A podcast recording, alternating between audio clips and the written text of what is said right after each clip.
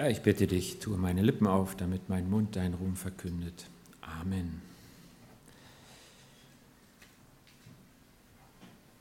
Gott sieht dich und ähm, ja, das berührt uns. Ich fange mal woanders an. Wir sind heute, hangeln uns zu einem Text im Hebräerbrief lang, Hebräer 4. Und da ist zuerst von der Ruhe die Rede. Ruhe, die auch Gott uns schenken will. Wir haben so ein deutsches Sprichwort, in der Ruhe liegt die Kraft. Und wenn jemand mich bedrängt, dann sage ich vielleicht, lass mich in Ruhe. Wir benutzen das Wort eigentlich umfassender als nur Stille. Wir merken schon, da ist was, was eine Störung wegnimmt, was mich wieder heil macht, ganz macht, wo ich ruhen, stehen kann und ähm, irgendwie weiß jeder, dass wir alle Ruhe brauchen. In der Gastronomie ist ja auch ein Berufszweig, wo man sehr hart arbeitet. Die haben einen Ruhetag. Auch die wissen, das geht nicht sieben Tage durch. Das klappt einfach nicht. Und ähm, auch die Werbung hat es entdeckt. Also man kann Ruhe auch kaufen, habe ich bei uns im Badezimmer entdeckt. Eine Portion Ruhe stand darum. Ähm, Badesalz. Also wenn die Werbung das benutzt, dann muss da ein Bedürfnis hinterstehen, eine Sehnsucht. Und ich glaube, diese Sehnsucht gibt es wirklich. Es gibt die Sehnsucht nach Ruhe. Und jetzt kommen wir zu Gott. Er hat es vorgelebt. Er sagt, ich habe sechs Tage gearbeitet und dann habe ich Ruhe gehalten. Ich kann nicht erklären, ob er es braucht, warum das so ist, aber ich weiß genau, er hat es gemacht. Und er hat gesagt, du brauchst das auch. Das ist auch für dich gut. Du wirst das auch brauchen. Und Gott sieht das nicht nur therapeutisch nach dem Motto, biologisch brauchst du das, um zu entspannen, sondern Ruhe ist von Gott her ein guter Zustand, ein Geschenk, etwas, was er wirklich parat hat, was er uns geben möchte. Und dann ist das aber auch immer wieder schiefgegangen. Man hört von dem Volk Gottes Israel, im Alten Testament wird es berichtet, dass sie eben ähm, nicht auf Gott gehört haben und dann Gott gesagt haben, sie sollen diese Ruhe nicht kriegen. Und dann musste dieses Volk 40 Jahre herumirren, da in der Wüste. Sie sind ähm, kreuz und quer gelaufen, wird auch so ein bisschen beschrieben. Und Gott hat abgewartet, bis die ganze Generation, die, die nicht auf ihn hören wollte, verstorben war und hat das, was er ihnen schenken wollte, erst der nächsten Generation gegeben. Darüber berichtet der Hebräerbrief auch und wir hören jetzt mal drei Verse daraus. Hebräer 4, Vers 9 bis 11. Da wird gesagt, es gibt also noch eine besondere Ruhe für das Volk Gottes, die noch in der Zukunft liegt. Wer in Gottes Ruhe hineingekommen ist, wird von seiner Arbeit ausruhen, so wie auch Gott nach der Erschaffung der Welt geruht hat. Deshalb wollen wir uns bemühen, in diese Ruhe hineinzukommen, um nicht wie sie durch den gleichen Ungehorsam vom Weg abzukommen. Wie sie, das war das Volk Gottes in der Wüste. Wie bekommt man das? Wie bekommt man diese Ruhe? Kann man sich seine Ruhe selber schaffen? Auch das stimmt ein Stück weit, aber es ist nicht so umfassend, wie Gott uns beschenken will. Es ist irgendwie doch etwas anderes. Was war beim Volk Gottes geschehen? Man hört, und das berichtet auch der Hebräerbrief ein paar Verse vorher, dass sie Gottes Wort nicht glaubten. Sie glaubten ihm nicht, als sie sein Wort hörten. Und hier im Vers 11, den wir gerade gehört haben, sagen sie, durch den gleichen Ungehorsam kamen sie vom Weg ab. Das heißt, Gott setzt in der Bibel Unglauben und Ungehorsam gleich. Erst hören wir durch den Unglauben, das ist schiefgegangen, und dann sagt er durch den Ungehorsam. Also wenn ich mich entscheide, nicht zu glauben, ist das Ungehorsam. So steht es in der Bibel. Gottes Ruhe bekommt man nur in der Beziehung zu Gott, wenn wir mit ihm leben, nicht gegen ihn oder ohne ihn oder an ihm vorbei. Kann ich, kannst du in dieser Beziehung leben? Wie klappt das? Mit mir und dir vor Gott? Er hat das Geschenk der Ruhe. Auch für uns. Kommen wir ran? Ich denke, dazu ist es wichtig, dass wir mal ehrlich auf uns sehen, die Wahrheit zulassen, nicht wegrennen oder es verbiegen oder schönreden. Mir bin ich da eingefallen in einer Situation auf dem Schulhof in Oberbayern. Oberbayern hat im Winter den Vorteil, dass der Schnee fällt. Und ähm, wir waren so vielleicht elf, zwölf und ähm, es fiel Schnee. Und Schneeballwerfen war verboten. Aber ähm, es ist ja so einiges verboten. Ne? Und dann war dieser riesen Schulhof da und da waren Schüler, die waren viel länger als wir. Wenn man die direkt angegriffen hat, endete das schlecht. Aber wir hatten trotzdem Lust, dass die so einen Schneeball abkriegen und wir hatten eine ganz tolle Idee. Wir werfen die steil nach oben und dann waren wir es nicht. Dann weiß keiner, wo der herkam und wenn wir gut zielen, dann trifft es irgendjemand direkt von oben. Hat Spaß gemacht. Wir haben abwechselnd geschmissen, mein Freund Harald und ich. Aber dann kam ein Problem. Das Problem kam in der Form des Direktors. Das war ein kleiner Mann um die 60, keine Haare mehr und er war wirklich so groß wie wir mit 11, 12 Jahren, unter 1,60 und wir haben ihn nicht gesehen. Mein Freund sah ihn nicht, er stand mit dem Rücken zu ihm, ich habe ihn gesehen, der Direkt ist hinter dir. Aber er hat den nächsten nach oben geschmissen und bekam einen Direktoratsverweis wegen Schneeballwerfens auf hinterfotziger Art und Weise. Das war Bayern. So. Ähm, ich habe auch geschmissen, aber ich habe keinen Verweis gekriegt, weil man mich nicht gesehen hat. Der Direktor sieht dich.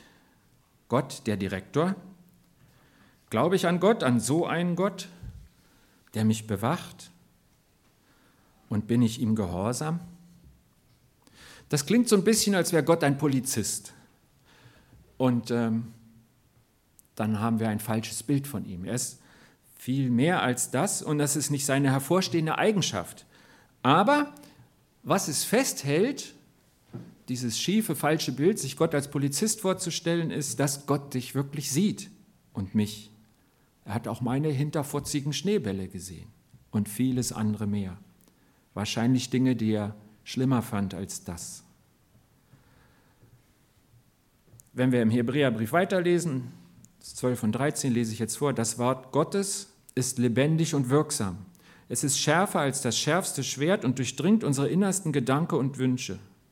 Deckt, es deckt auf, wer wir wirklich sind und macht unser Herz vor Gott offenbar. Nichts in der ganzen Schöpfung ist vor ihm verborgen. Alles ist nackt und bloß vor den Augen Gottes, dem wir für alles Rechenschaft ablegen müssen. Gott sagt, ich kenne dich.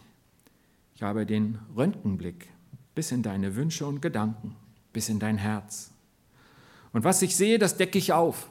Vor mir, vor Gott, vor mir, vor dir, also die Selbsterkenntnis, und manchmal auch vor anderen. Ich tue das durch mein Wort. Gottes Wort trifft mich zum Beispiel beim Bibellesen, wo ich merke, Mann, dieser Vers, der meint mich. Und dann sehe ich mit einmal, was falsch war, was nicht stimmt. Gottes Wort kann aber auch Jesus sein, der ja auch das Wort ist, der mich einfach unmittelbar trifft durch seinen Heiligen Geist mit derselben Folge. Mein Gewissen schlägt an, ich erkenne etwas und stehe da und muss entscheiden, wie ich mit der Wahrheit umgehe. Gott liebt die Wahrheit, er zeigt gern die Wahrheit, er segnet uns auch durch Wahrheit. Aber die Frage ist immer, was machen wir damit? Wohin damit? Und hier hören wir auch im Hebräerbrief, gerade in dem Vers 13, sagt Gott, du wirst mir darüber Rechenschaft ablegen müssen. Denke ich an Situationen, kenne ich sowas in meinem Leben? Mir fällt zuerst Kindheit ein. Wenn ich was ausgefressen habe, musste ich abwarten, was die Eltern dazu sagen. Und äh, das war ein mulmiges Gefühl, bis das vor ihnen geklärt war. Oder Lehrer, dieselbe Sache. Ähm, nehmen wir mal an, ich hatte mal meine Hausaufgabe nicht gemacht. Und dann kommt der Lehrer rein und sagt, ähm, so, jetzt schauen wir mal die Hausaufgaben an. Ich weiß nicht, wer sich noch erinnern kann, wie sich das dann anfühlt. Und ähm, wenn er dann einen anderen rangenommen hat, war Aufatmen, war alles geklärt. Und nur bei Gott, der weiß das mit den Hausaufgaben. um jetzt im Bild zu bleiben. Und auch bei den anderen Dingen. Da hilft kein Abwarten. Er hat es gesehen. Oder als Chef, als Erwachsener, denke ich, gibt es ähnliche Situationen. Und alles sind nur Krücken, sind nur schwache Abbilder von dem, wie nahe Gott uns wirklich ist, wie sehr er uns umfassend sieht. Gott, der mehr sieht als alle Eltern und Chefs und Direkts, als Richter, dem ich Rechenschaft geben muss über mein Tun? Ist das der Gott, an den ich glaube? Ist das der, der hier die anderen Wochen verkündigt wurde? Will ich das überhaupt hören? Ich bin sicher, dass es eine Seite Gottes ist, vielleicht eine unbequeme. Vielleicht passt es nicht in mein Bild von Gott. Aber die Frage ist doch, wer darf festlegen, wie Gott ist?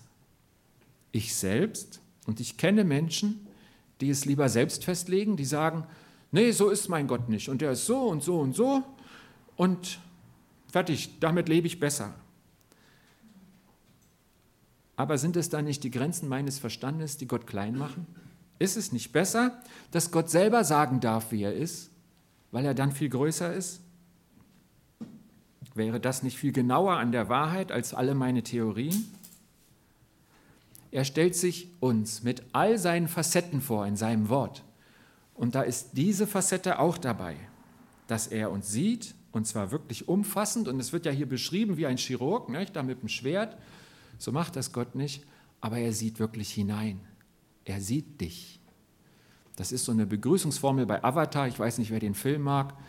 Und äh, ist viel mehr als Auge. Und so ist Gott. Er sieht dich wirklich. Du stehst ganz vor dem und er steht ganz vor dir. Da findet Begegnung statt. Gott sieht dich. Aber nicht alles, was er sieht, gefällt ihm.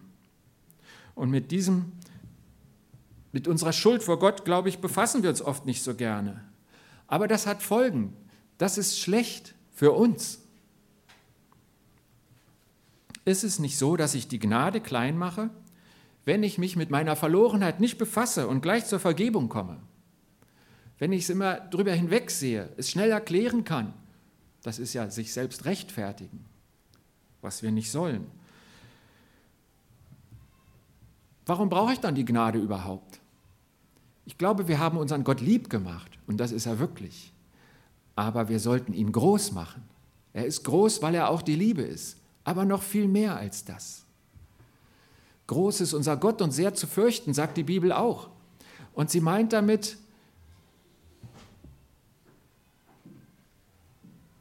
dass wir ihn nicht in unsere Tasche kriegen. Dass er nicht der liebe Onkel ist. Seine Liebe ist größer als unsere Grenzen. Und weil wir nicht wirklich zu ihm passen, stößt sie sich an uns.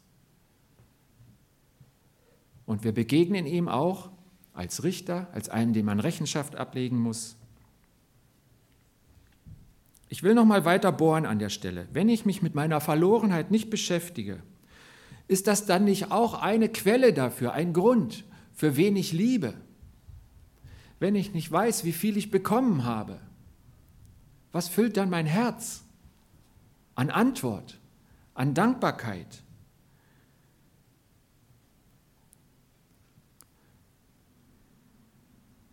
Sind wir vielleicht unbarmherzig, weil wir Barmherzigkeit nicht empfangen haben? Sind wir vielleicht selbstgerecht, weil wir Gerechtigkeit nicht empfangen haben, weil wir meinten, sie nicht zu brauchen? Fehlt uns vielleicht die Dankbarkeit, weil wir den Grund zur Dankbarkeit ständig überlesen, übersehen, wegschauen. Und die Freude? Wer sieht, wie sehr er Gott braucht, wie sehr dieser Gott, der mich sieht, anders handeln könnte, es aber nicht tut, weil er mich lieb hat. Wenn ich das sehe, dann ist das ein Grund zur Freude. Und wenn ich das nicht sehe, fehlt mir da nicht ein ganz wichtiger Grund der Freude über Gott?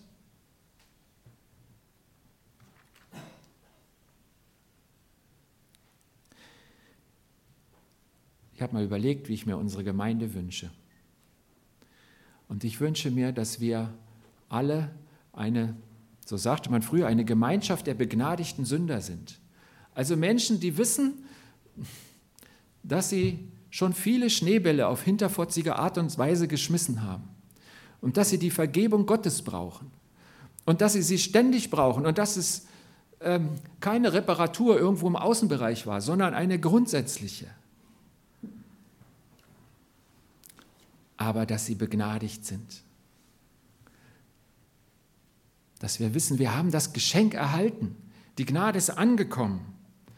Und dass bei uns deshalb viel Liebe nach außen schwappt, weitergeht, weil ich sie empfangen habe. Viel Barmherzigkeit zu sehen ist, weil ich weiß, ohne Barmherzigkeit stünde ich nicht hier.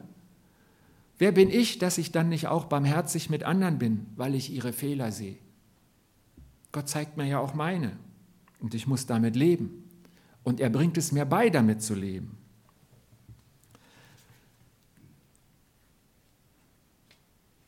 dass meine Dankbarkeit sichtbar ist,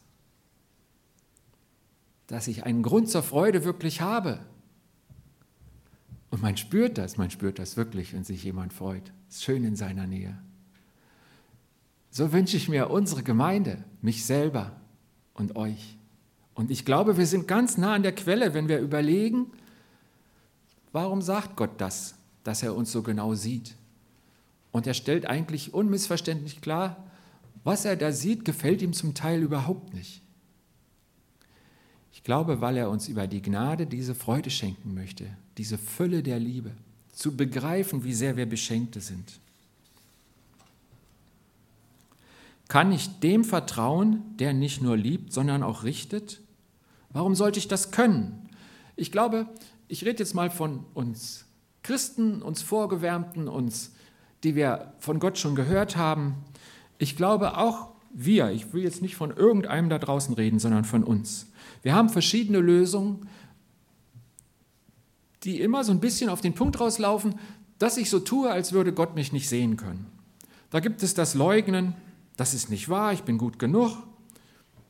Welchen Maßstab habe ich da eigentlich? So ein Umdeuten der Wahrheit Gottes, leugnen.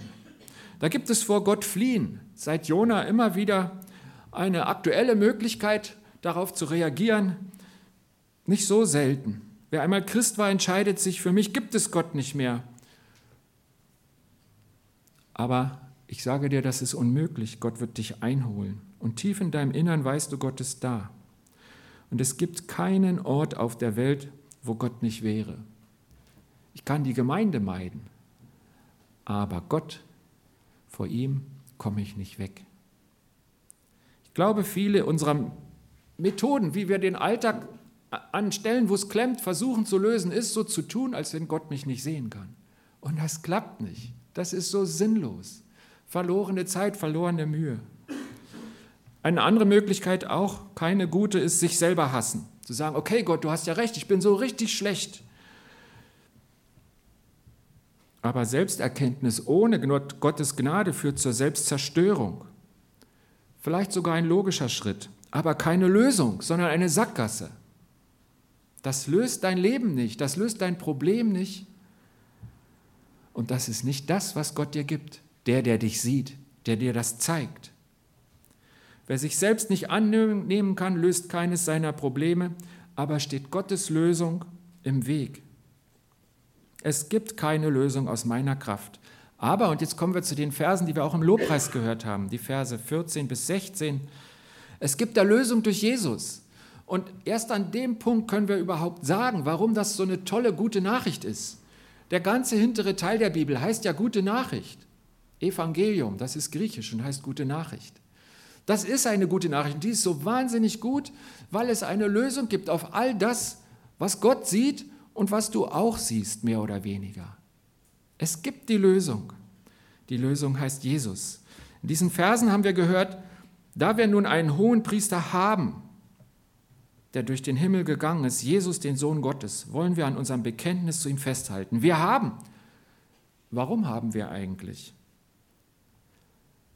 Nicht, weil wir so toll sind, sondern weil Gott in Jesus für uns ist. Das ist ja einer der Namen von Jesus. Gott ist für uns, Emmanuel. Wir haben, weil Gott in Jesus für uns ist, weil er uns das schenkt, was wir nicht bekommen können, weil er alles bezahlt hat, was ich nicht bezahlen kann. Vergebung für meine Schuld, die Erlösung. Erlösung heißt von etwas gelöst werden, was mich bedrängt hat, gefangen genommen hat. Er hat uns erlöst. Und da kommt die Gnade rein, Gnade anstatt Gericht. Weil er das getan hat, haben wir Gnade empfangen. Das heißt, deine Strafe hat ein anderer bezahlt, Jesus, es ist wieder gut. Der Blick Gottes, der dich sieht, ist wieder ein Blick des Vaters des liebenden Vaters. Ein Blick der Beziehung. Beziehung ist wieder möglich. Wir denken an das Geschenk, was er für uns hat. Diese umfassende Ruhe. Wir haben, warum haben wir? Weil Gott in Jesus für uns ist. Wir haben einen hohen Priester. Die laufen nicht mehr so häufig rum in unserer Welt, aber das war der Mann, der für mich vor Gott tritt, der das wirklich konnte, der für mich Opfern bezahlen konnte, und dann sehen wir tatsächlich, das ist ja Jesus. Der hat das gemacht, das ist gar nicht mehr nötig. Es ist nicht schlimm, dass hier in Hasloch kein hoher Priester ist. Er ist schon da, das ist Jesus, der in unserer Mitte ist, unsichtbar seit seiner Auferstehung. Er ist dieser hohe Priester, der viel mehr kann als jener damals. Denn was er bezahlt hat, musste nicht jedes Jahr wiederholt werden, sondern es gilt bis heute. Es war so groß, das Opfer, es war so groß die Befreiung, die Erlösung, dass es immer noch gilt.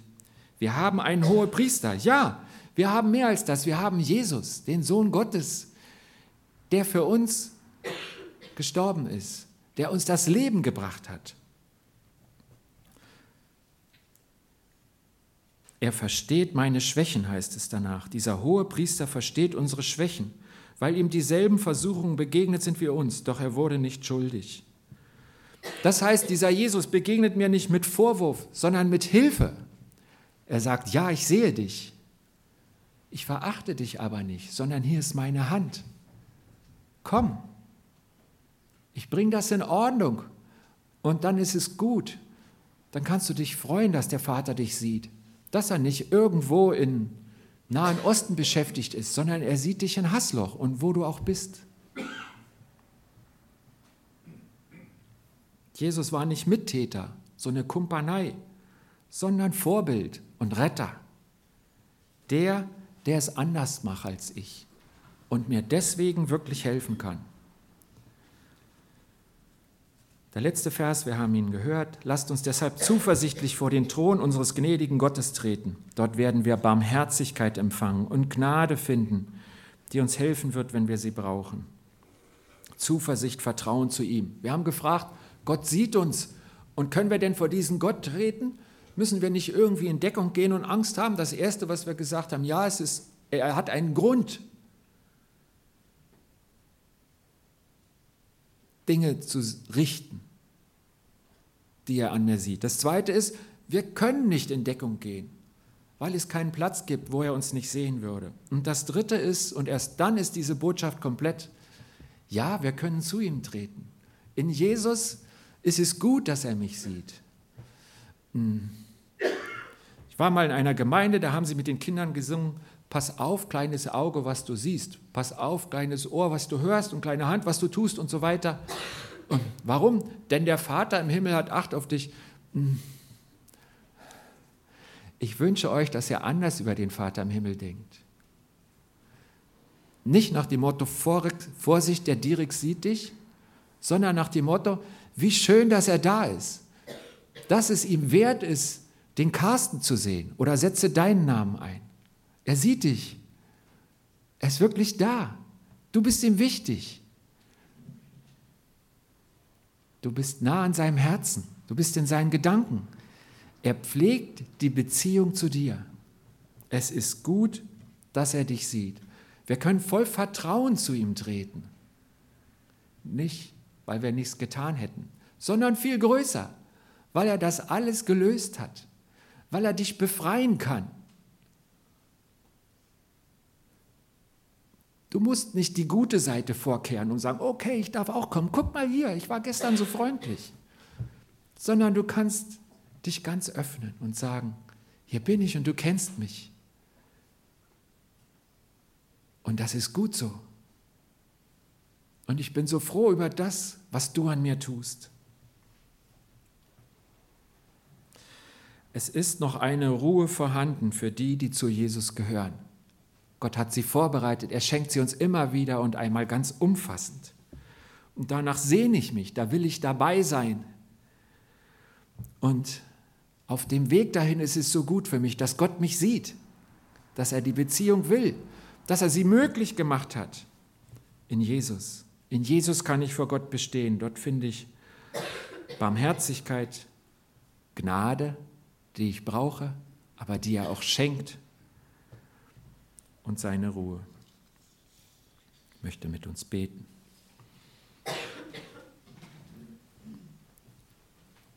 Jesus Christus, du bist Gottes Sohn, unser Herr. Du bist der, der, der uns sieht. Und ich danke dir dafür, dass du nicht schon längst wegguckst, sondern dass du hinsiehst. Ohne diesen Blick könnte ich nicht heil werden. Es ist gut, dass du aufdeckst. Die Wahrheit macht mich frei, auch wenn ich sie lieber verstecken würde. Aber dann löst sie sich ja nicht. Du bist da. Du hast das neue Leben für uns. Das, was anders ist, was dir immer ähnlicher wird, was es wert ist, alles auszuhalten, was du an mir tust. Du bist die Liebe und du bist viel mehr. Du bist groß und du bist dir in deiner Größe nicht zu schade, mich zu sehen und uns alle. Wir danken dir dafür. Amen.